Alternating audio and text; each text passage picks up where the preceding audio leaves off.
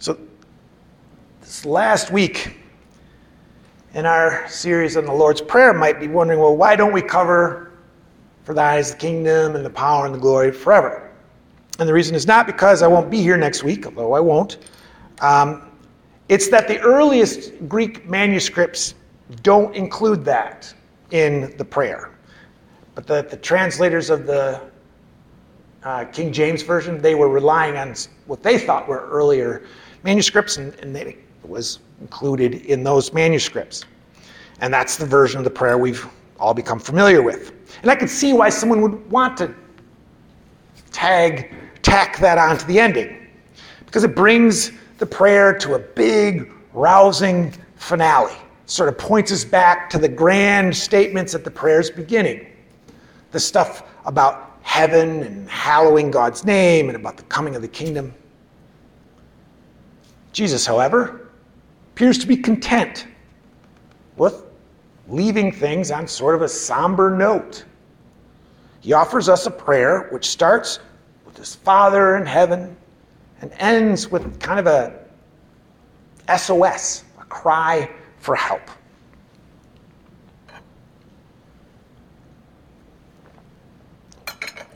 In recent years, there's been a good deal of discussion about the way the Kremlin has used, and others have used, uh, social media to promote propaganda and misinformation. But you know, that is what Facebook is for every user, really. It's an opportunity for each of us to be our own ministers of propaganda, promoting the republic of self. Right? Scroll through your Facebook feed and you'll swear that all your friends and old classmates, all they do is eat photo worthy meals, attend ceremonies for their award winning children and grandchildren, go on fabulous vacations, complete a host of artistic and home remodeling projects, and then they get vaccinated and vote. Right? I mean, that, that's what it is. Uh, we get, we get, we provide one another this, the, the most well edited versions of ourselves. Now imagine there had been social media in Jerusalem the night the disciples celebrate Passover. You can sort of imagine Peter saying something like, Hey, Jesus, come here a second you know, taking a selfie and then posting it and saying, you know, uh, I would do, you know, putting in there, I would do anything for this man. Hashtag ride or die. Hashtag best friends forever. I mean, that is that night, that is the image that the disciples have of themselves. And they were determined to project to Jesus. And when Jesus says to one of to, to them, you know, one of you is going to betray me, they don't want to hear that. It's like the coach gathering the team around in the locker room before the big game and saying, I got a bad feeling about this. But Jesus does. He's got a bad feeling. Before going off by himself, he tells them, Pray that you do not come into the time of trial. Pray that you not come into temptation. Prayer is not sort of a spiritual social media. It's not an occasion to present God with a well edited version of ourselves. God sees the whole of who we are, so we bring the whole of who we are, are to our prayer. And part of who we are is our limits. The time of trial refers to circumstances and situations which expose those limits. The disciples followed Jesus into the, the garden, up to the Mount of Olives, certain, certain of their loyalty, their commitment to the mission. And to a point that was true. They were loyal, they were committed to a point. Jesus warns them that point may be coming, but they can't hear it. They edit it out.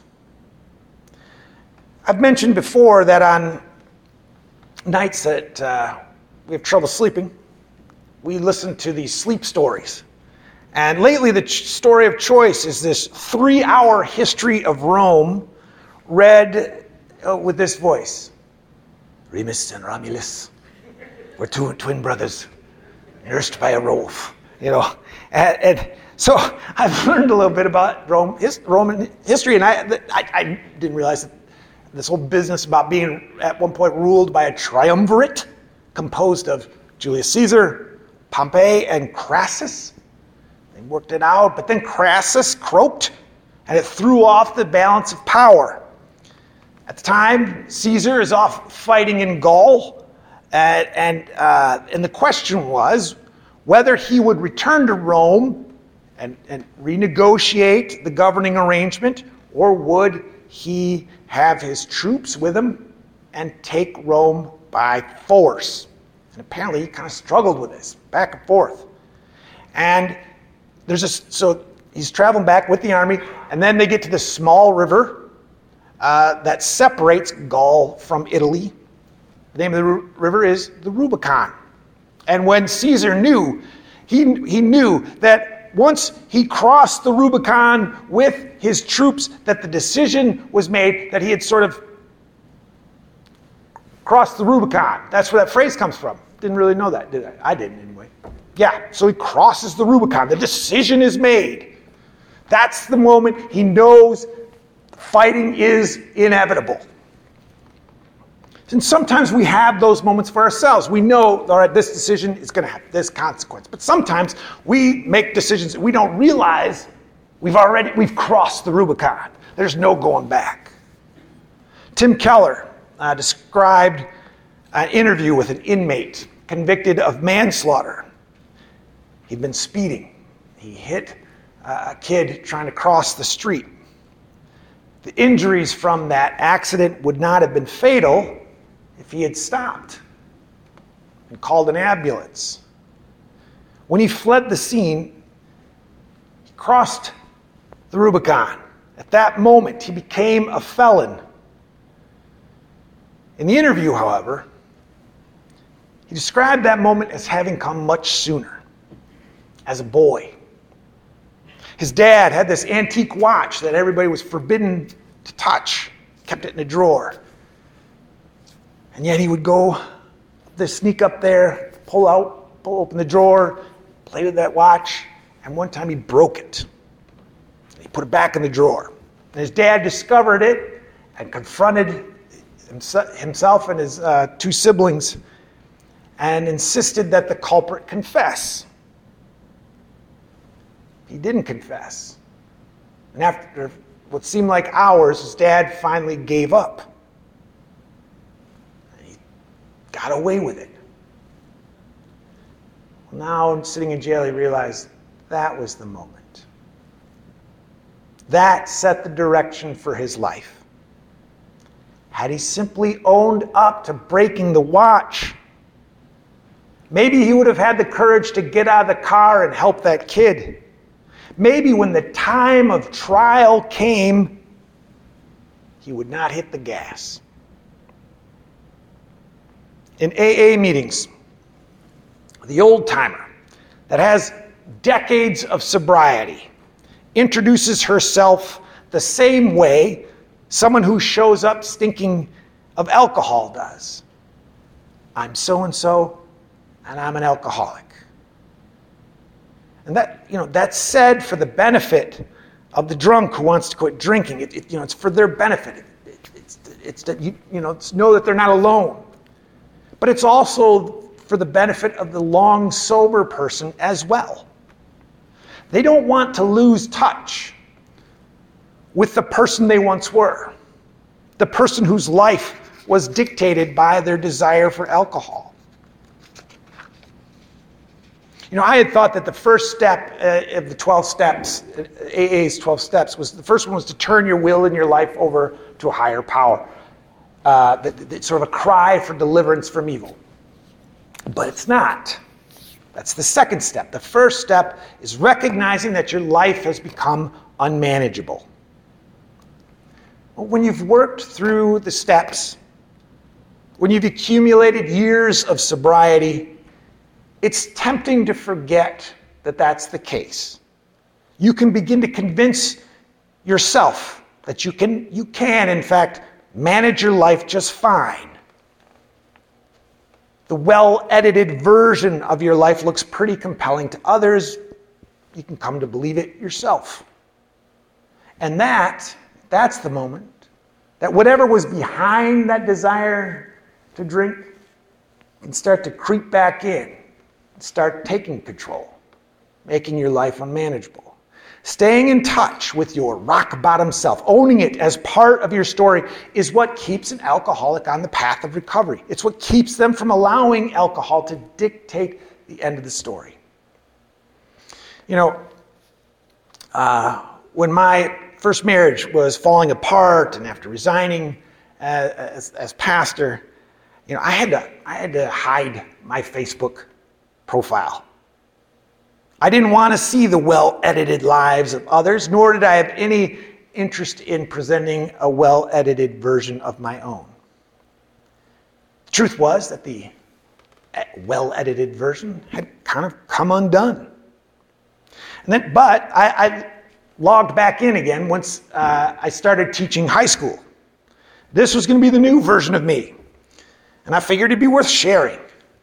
After all, the world was due for another one of those inspirational movies about the guy down on his luck who takes a position teaching at a tough school and inspiring some street tough kids to pursue their dreams.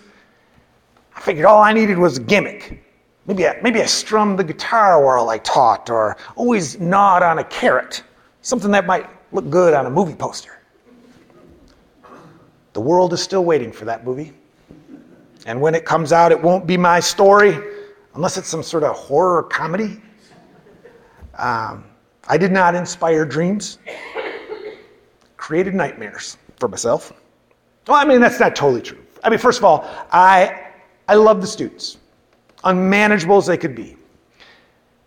And second, I learned a good deal about myself.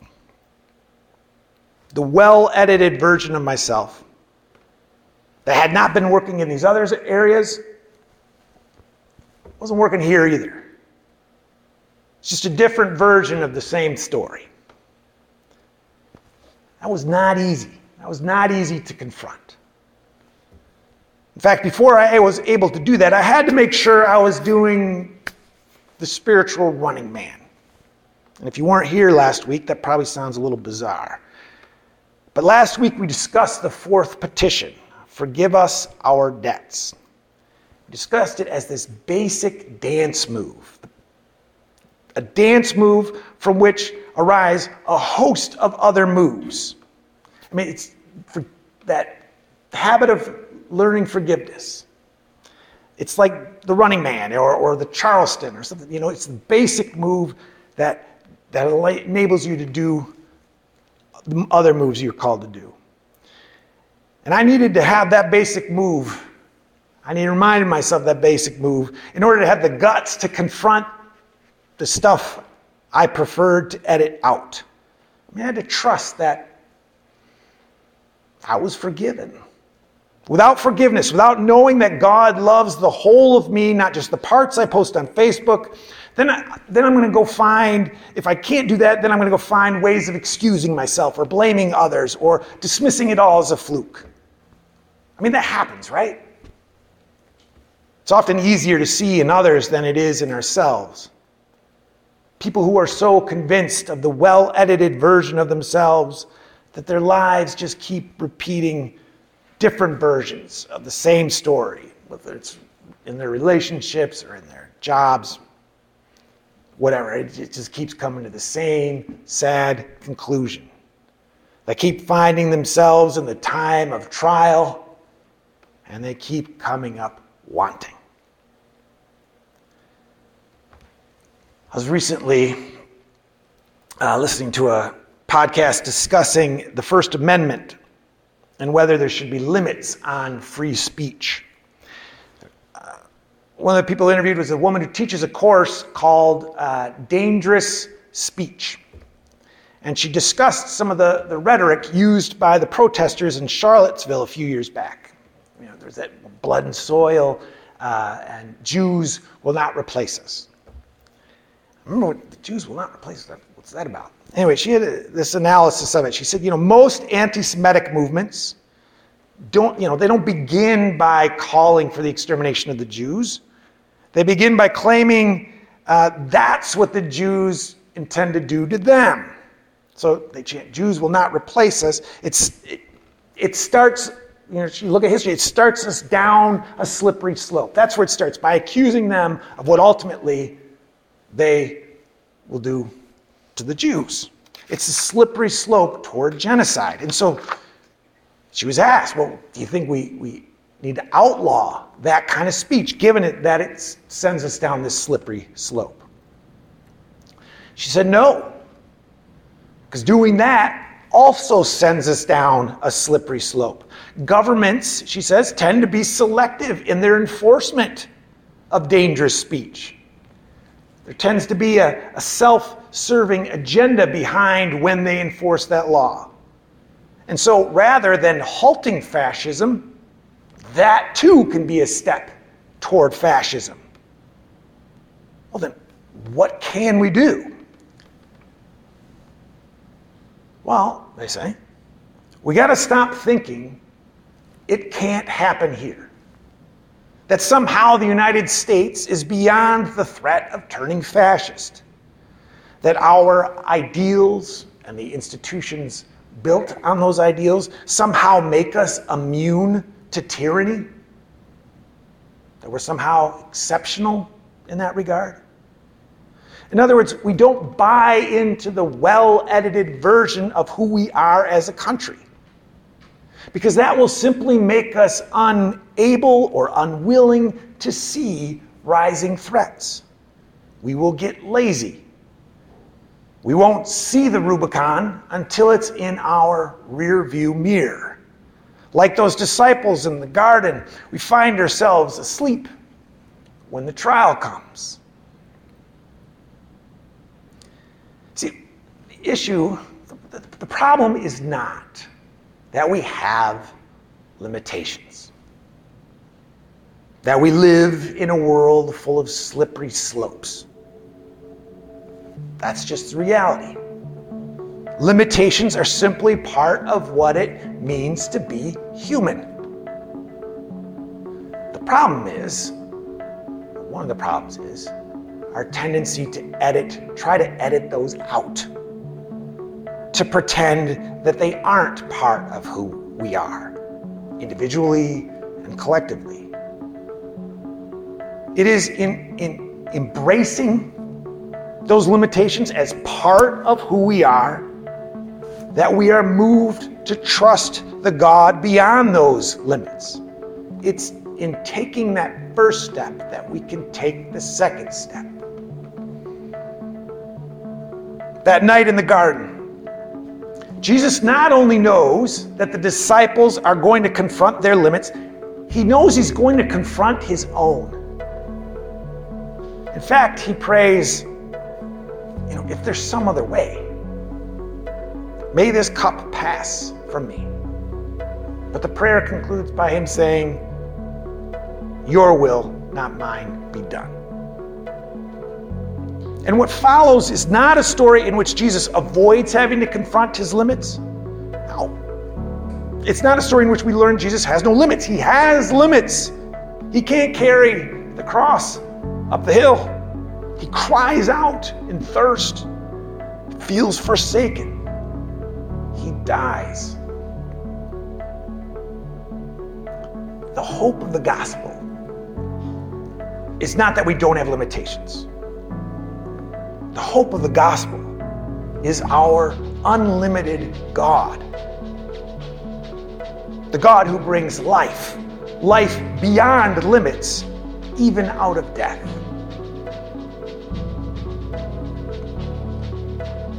Lead us not into temptation. Lead us not into the time of trial. It's an opportunity to recognize we have limits. But we entrust ourselves and our limits to our unlimited God. In the name of the Father, the Son, the Holy Spirit. Amen.